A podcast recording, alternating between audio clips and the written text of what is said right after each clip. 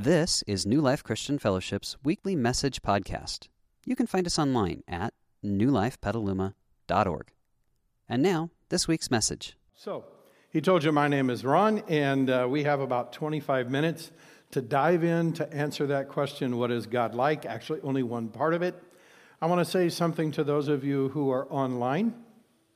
We are the church, and the church is whatever group of people gathers together to learn about God and to worship Him and to express our thanks. And that means wherever you're viewing, or even if you're listening to a podcast in the car, you are part of our church this morning, and I just want to welcome you as a part of our church. So, what is God like?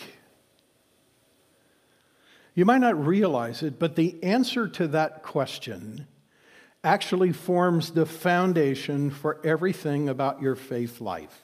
How you answer that question. And maybe it's not so much how you answer it with your lips, because most of us kind of know the right answer. But what's more important is how your heart defines who God is. Because all of your faith life will flow out of that. And in the end, it's the foundation upon which all of your faith either stands or falls in a time of crisis and trouble. So we want to build that foundation strong. We want to build it correctly. And we want it to be stable to endure anything that life brings our way. Now, last Sunday, Joel showed us this slide of an elephant, and it, it's, it's the visual depiction of the old story of the four blind people who were asked to describe what an elephant is like, and one of them grabbed the tusk and said, "Ooh, that's kind of pointy on the end. The elephant must be like a spear." Another one grabbed the trunk, said, "Feels like a massive snake. It must be like a big snake." Another one grabbed the tail, and it felt kind of like a husky rope, and the elephant must be like a rope. And you and I can step back, and we know that while all of those things seem true, they don't give an accurate depiction of what an elephant is actually like. And you and I kind of have the same natural tendency. It's very easy to get a hold of a part of who God is, and then to think, "Oh, I know what God is like." If you grew up in a church, or you have grandparents who kept you when you were a kid and took you to church, um, you probably came away with some idea of what God is like. So I, w- I want to tell you a story about me. My dad was a pastor. My grandfather was a pastor. I went to church hmm, about two hundred times a year, okay? And I still became a pastor. What's up with that, right? Um And the churches that I grew up in, um, though they would read through all these passages about God, in the end, what was conveyed to all of us who went was that primarily God is a judge who sits in the heavens and watches what we do. It's, it's the religious side of he's making a list and checking it twice. He's going to find out who's naughty or nice. The only problem is, in our minds, Santa Claus is way more gracious than God, because no one is ever on the bad list. Have you noticed that? No one ever goes to the tree, and there's nothing but a note from Santa Claus saying, "Work harder next year." But we have no problem believing that about God. So I'm going to show you the lyrics of a song we used to sing all the time when I was a kid. Verse one goes like this: "All along on the road to the soul's true abode, there's an eye watching you. Every step that you take, this great eye is awake. There's an eye watching you." And just in case you didn't get it out of the verse, the chorus goes, "Watching you, watching you. Every day, mind the course you pursue. Watching you, watching you, there's an all-seeing eye watching you." Now, in my kid's mind, I had heard God sat on a throne in heaven. And my first image in my mind of God was this massive throne in heaven with a giant eyeball on it. And it was amazing because no matter where I went, the eyeball tracked with me, right? Yeah. Huh. You see, that was my perspective of who God is. You and I all have a perspective, and it's the result of what we've heard on T V, what we've seen in movies, what teachers have said to us at school, what our parents say to us, what our grandparents say or said to us. All these things become inputs that, that sort of shape and form in our mind and in our heart who we think God is. And based upon that answer, we begin to tailor our behavior around that, and we begin to build our faith on that platform. Now, God knew that we were like a bunch of blind people trying to figure out what an elephant is like. And he watched people struggle for several millennia to figure out what God is actually like. And he realized that you and I were never, ever, ever going to get to the proper understanding of God on our own. So God sent a major assist in the form of Jesus. And Jesus made a bold statement one day when he was having a conversation with his closest followers. Take a look at this conversation. Jesus said, "I am the way, I am the truth, and I am the life." And oftentimes, if you've been to church at all, you've heard that verse. But most of the time, how it gets interpreted is not, "I am the way, the truth, and the life." It's like, "I am the way to the truth and the life, and I will point you in the right direction." But that's not how Jesus applies this at all. Notice, he goes on to explain, "No one comes next to the Father except through union with me." And here's the statement I want us to get. To know me is to what? Know my Father too. Let's read that out loud together. Ready? To know me is to know my Father too. And he goes on to explain, "And from now on, you will realize that you have seen him and you have experienced him." Wow. Philip, who was one of his closest followers, goes, "Yeah, yeah, yeah. Uh, I get all that stuff. But Jesus, if you would just show us the Father, that's all we really need." I love Jesus' answer to Philip. He's got all kinds of patience with him. Notice how Jesus follows up. Jesus replied, "Philip, I've been with you all this time, and you still don't know who I am. How could you ask me to show you the Father? For anyone who has looked at me has seen the Father." Wow. Jesus is saying to Philip, "Philip, I'm not just another human being. I am God in human flesh. If you've seen me, you have seen God." So that leads us to a really important truth. If we want to know what God is like, well, Jesus is our best resource. Not what you, I love the Bible, I'm teaching you from the Bible. But your best resource is not to go dig out every verse in the Bible about God and do an exhaustive study.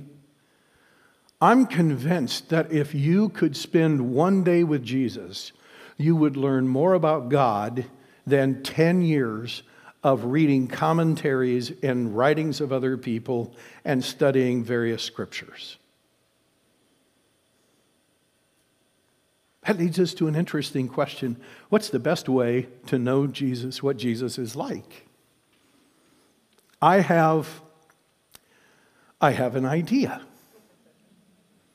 If you really want to know what someone is like, go on a backpacking trip with them for a month. You will learn more than you want to know, I'm sure. You will learn how they smell.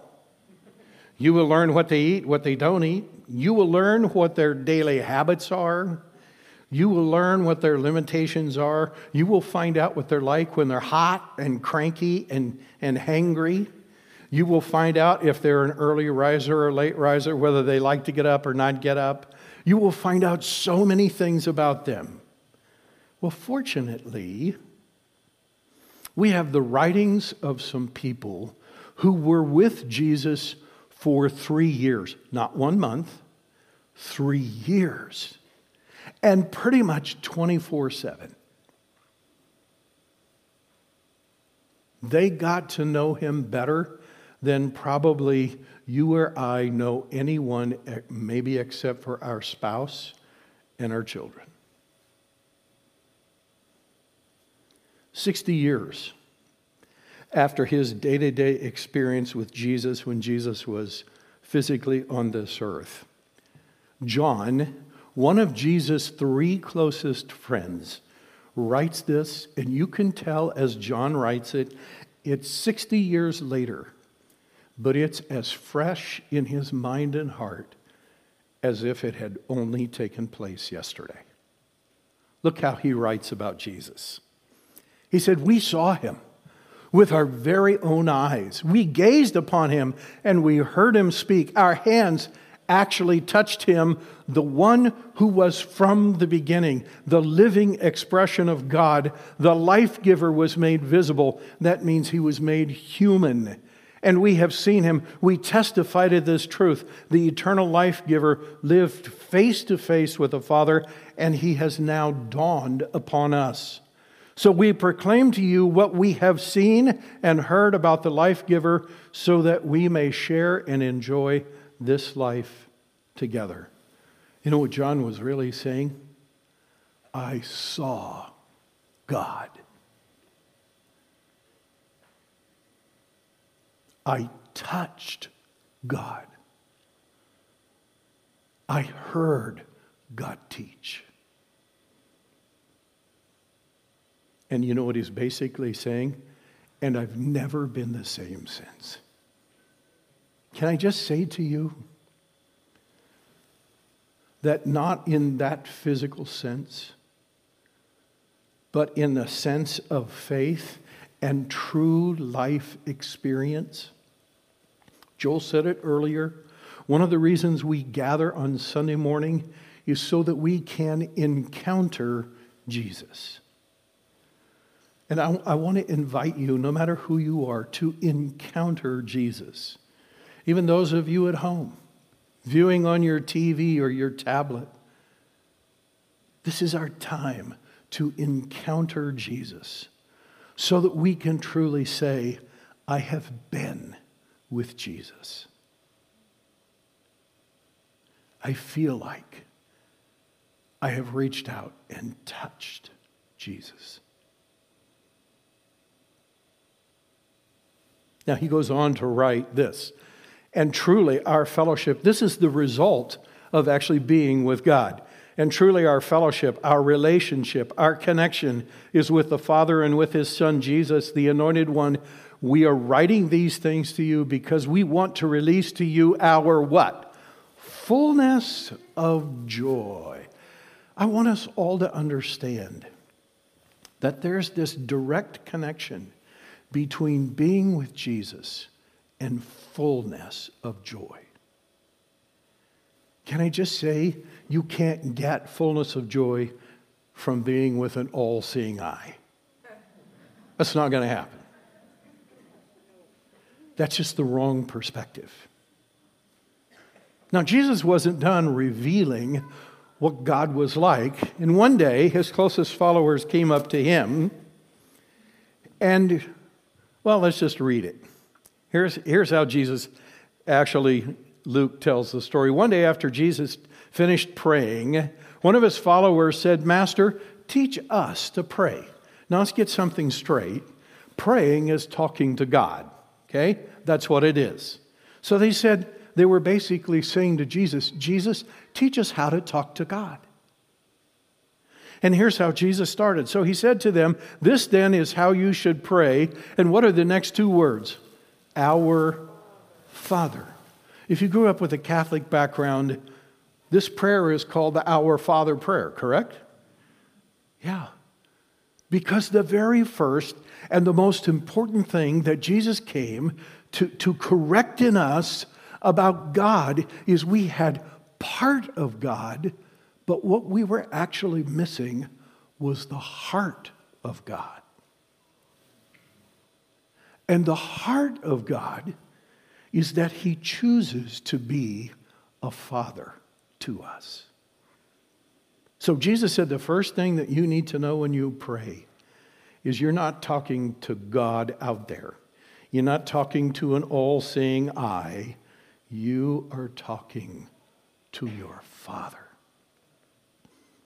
And if He's your Father, then you are my kids.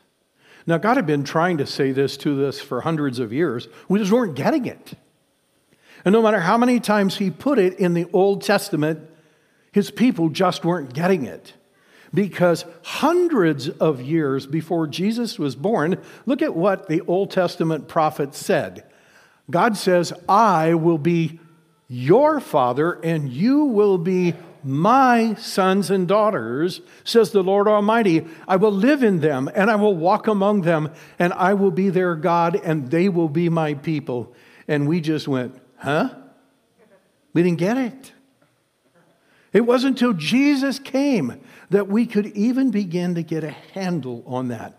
So I want to spend the next few minutes exploring. There are so many of these, but I want to explore with us just three things that a perfect father does. And before we get into those, I want to talk to those of us that our father was anything but a role model for us.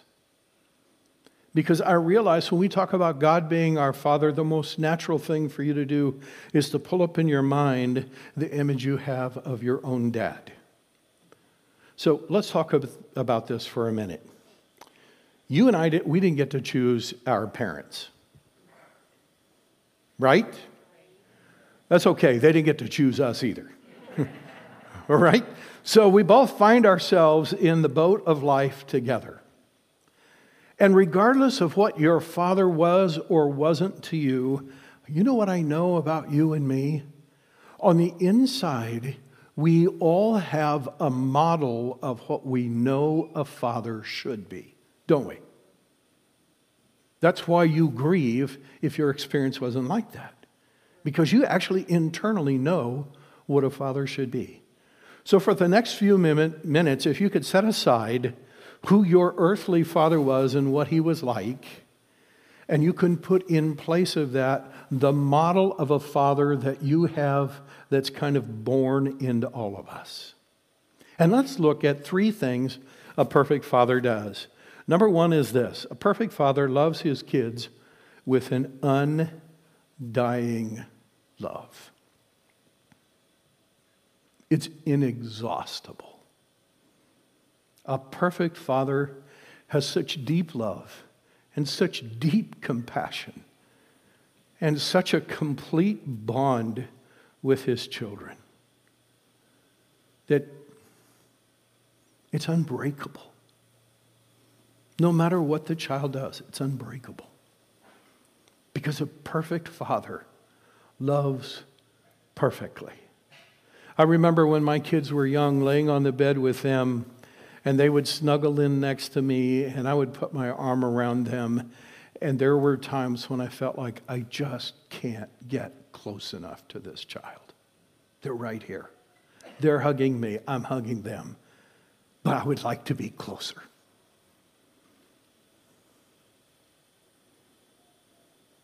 John, one of Jesus' three closest friends, notice what he writes. Look with wonder at the depth of the Father's marvelous love that He has lavished on us. He has called us and made us His very own beloved what? Children. Look with wonder at His love. Now, I think many of us get it here, but I think we might struggle to get it here. So I'm going to throw some pictures up here on the video screens and ask some questions. Do you like that picture? Can you see yourself in that picture? Maybe you're new and young in your faith, and you're like a small child. Maybe more importantly, can you see God in that picture with you? Can you see yourself doing that with God?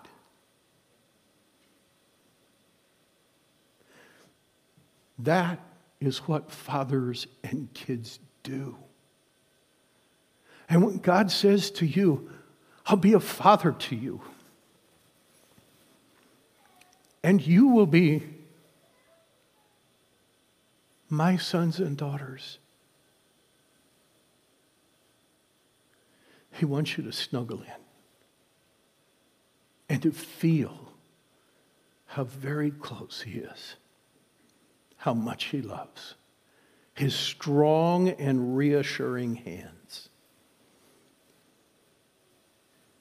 Look at this picture. Maybe you're more like a teenager. Can you picture God putting His arm around you and the two of you going for a stroll? And He just loves to be with you. And maybe, unlike your earthly parents, He's not even trying to fix you. He's just with you. Or maybe it's like this picture. Maybe you're more mature in your faith. You've got years of walking with Jesus under your belt. You're more like a married son or a married daughter.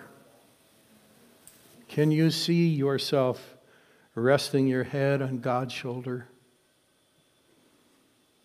Can you feel Him draw you close? And here's my favorite picture.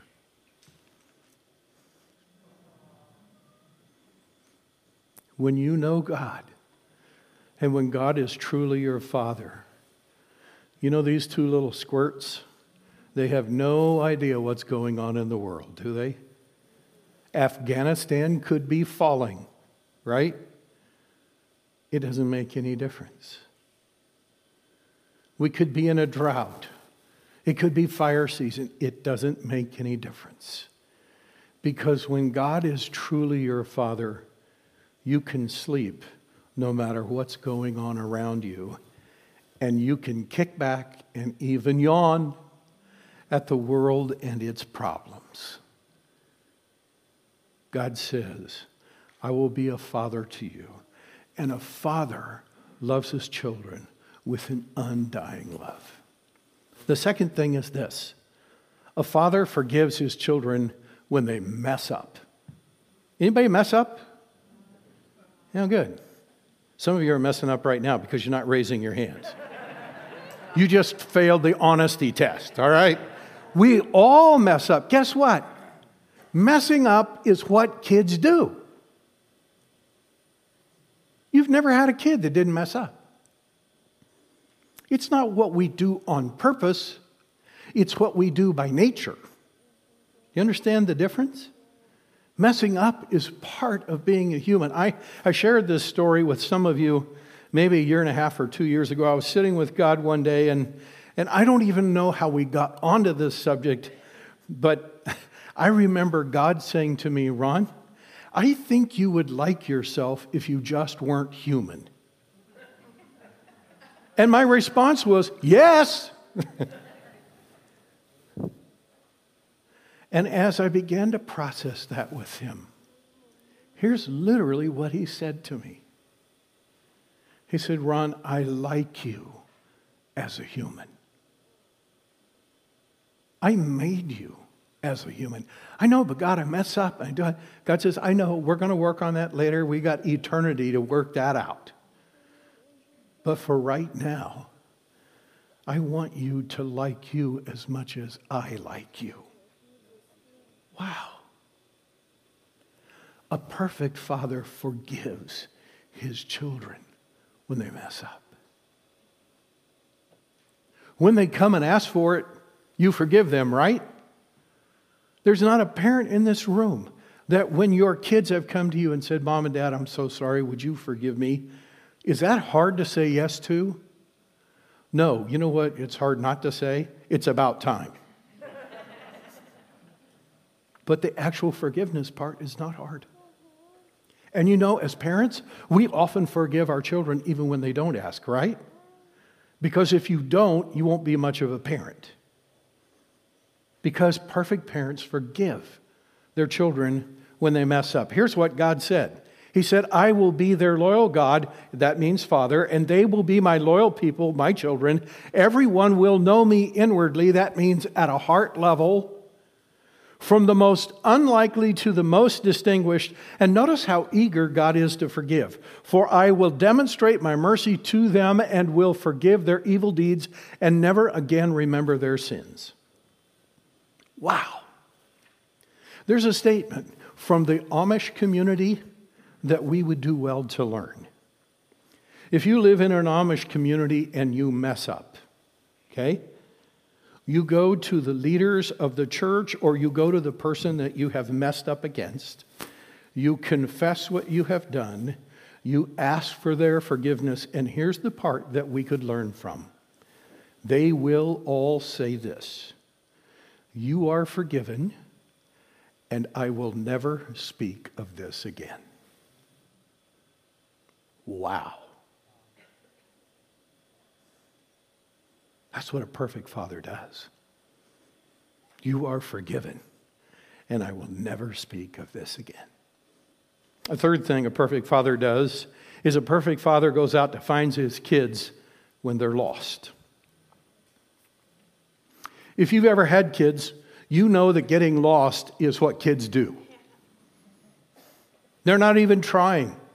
They just wander. And the next thing you know, they look around, where, where's mom and dad? And of course, mom and dad look around, where's the kid? I remember one day I was with my parents, and I have a younger brother who was born when I was seventeen, a senior in high school. So he was a little tyke of about two, between two and three, and we were at the Iowa State Fair, and we turned around, and Rich was gone. And you do not want to lose your kid at a state fair. There are hundreds of thousands of people there and acres and acres and acres. Scary, scary moment. I'll never forget the panic on my parents' faces. It was way different than the panic on my face. I loved Rich, but not like they did.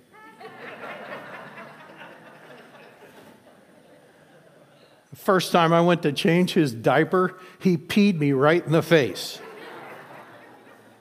Yeah. I loved him, but not like they did. And they were panic-stricken. And I remember trying to be the sage person on the scene. Relax, mom and dad, we'll find him. I was not comforting, that's for sure.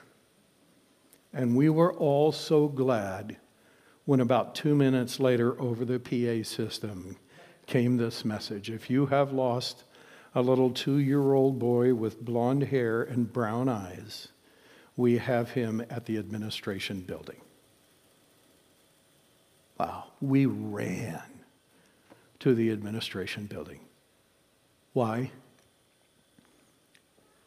Because a perfect father will do whatever it takes to find a child that is lost. Jesus told a story about this one day, and I want to read us this story as we bring this to a conclusion. He said, there was once a shepherd with one hundred lambs, but one of his lambs wandered away and was lost.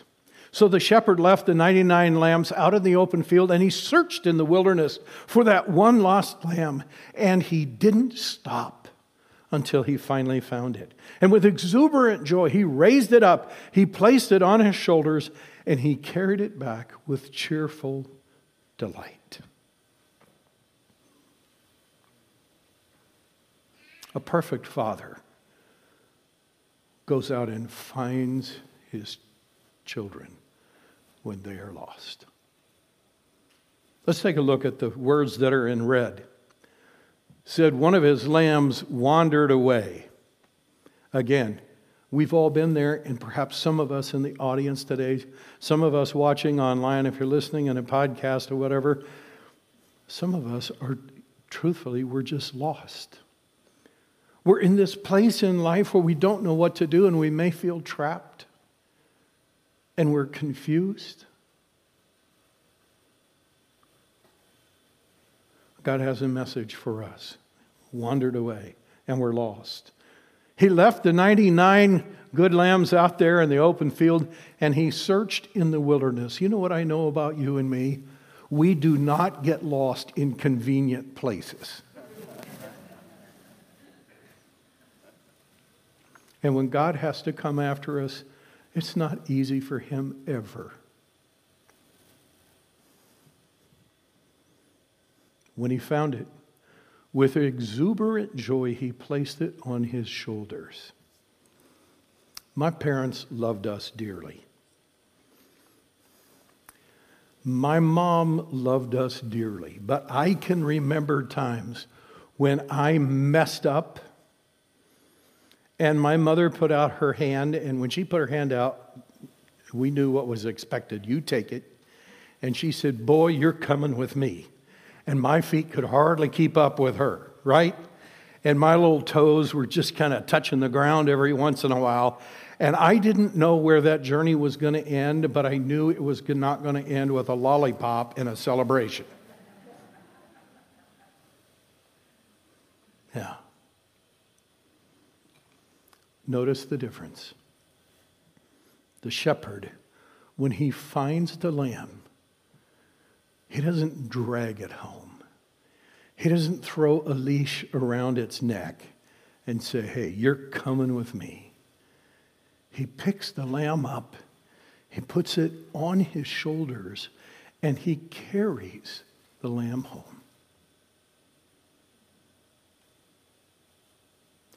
We're going to close with three separate invitations.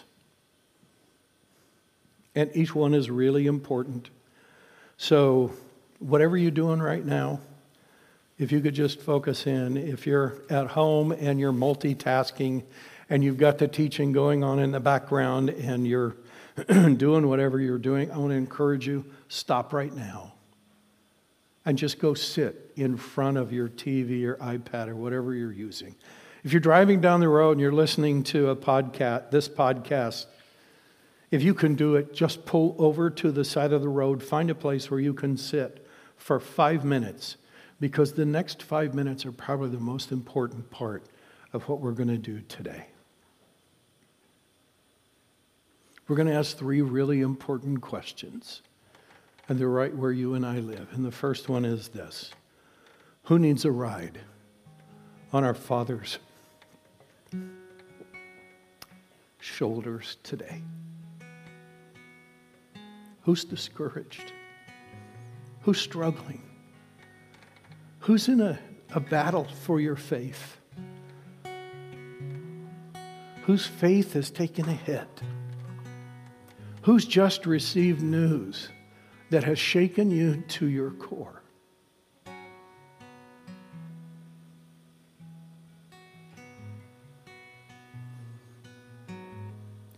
Yeah, who needs a ride? Who needs to feel Jesus picking you up, putting you on his shoulders, and carrying you from where you are to where you not only need to be, you want to be? If that's you, we're go- or if it's me, we're going to take just a moment. And we're going to give each of us a chance to pray. And if there's some area in your life where you need a ride, you need a lift from Jesus, then talk to him about that right now.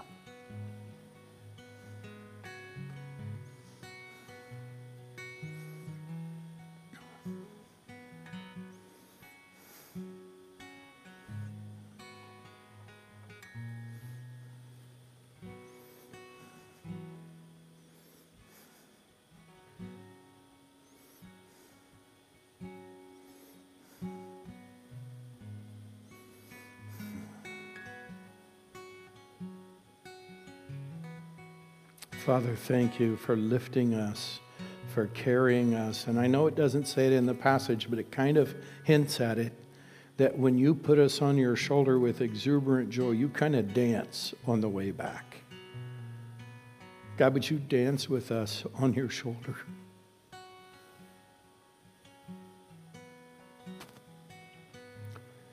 Would you carry us from where we are to where we want to be and where we need to be. Our second question is this: who has something that you'd like to be forgiven of today? We've all done this. We mess up. And when we mess up, we feel bad. And sometimes we even beat ourselves up. And we swear to ourselves, I'm never doing that again. I hate myself when I do that. It could be anything from yelling at your kids to something, you know, far more heinous than that. I'm amazed at my own life how often I will beat myself up without ever going to God and asking for forgiveness. That somehow I feel like if I beat myself up enough and if I correct my behavior enough, God will just forgive me. As if I could actually earn that forgiveness. That's not how fathers forgive. I don't know your life. I know God does. Not from the all-seeing eye perspective, but just from the same perspective that very seldom did your kids divulge something to you that you didn't know already that they were doing. That's what fathers do. Mothers do that too. This is a moment for us to say to God, in this area of my life, I'm so tired of carrying the guilt and the shame of this thing that I've done. I want to bring it to you, and I want to hear you say what the Amish people say, you are forgiven, and I will never speak of this again. And while you process that with God, I want you to know what he will say to you. He will say to you, and if I never speak of it again, what do you think's coming back? I don't want you to ever speak of it again. It's done. Let's take a moment and process those things with God, and whatever in your life you want to be forgiven of, would you process that with him right now?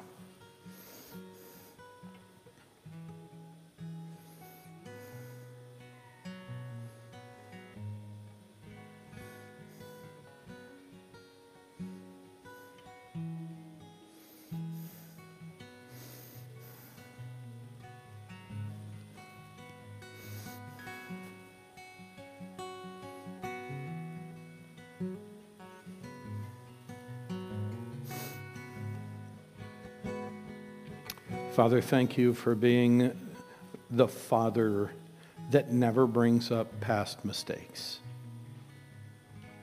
That truly just says, hey, you are forgiven and I will never speak of this again. God, thank you for taking the things we've just laid out before you and cleansing us and taking away the guilt. Would you, would you help us to trust you with the shame so we don't carry the shame either?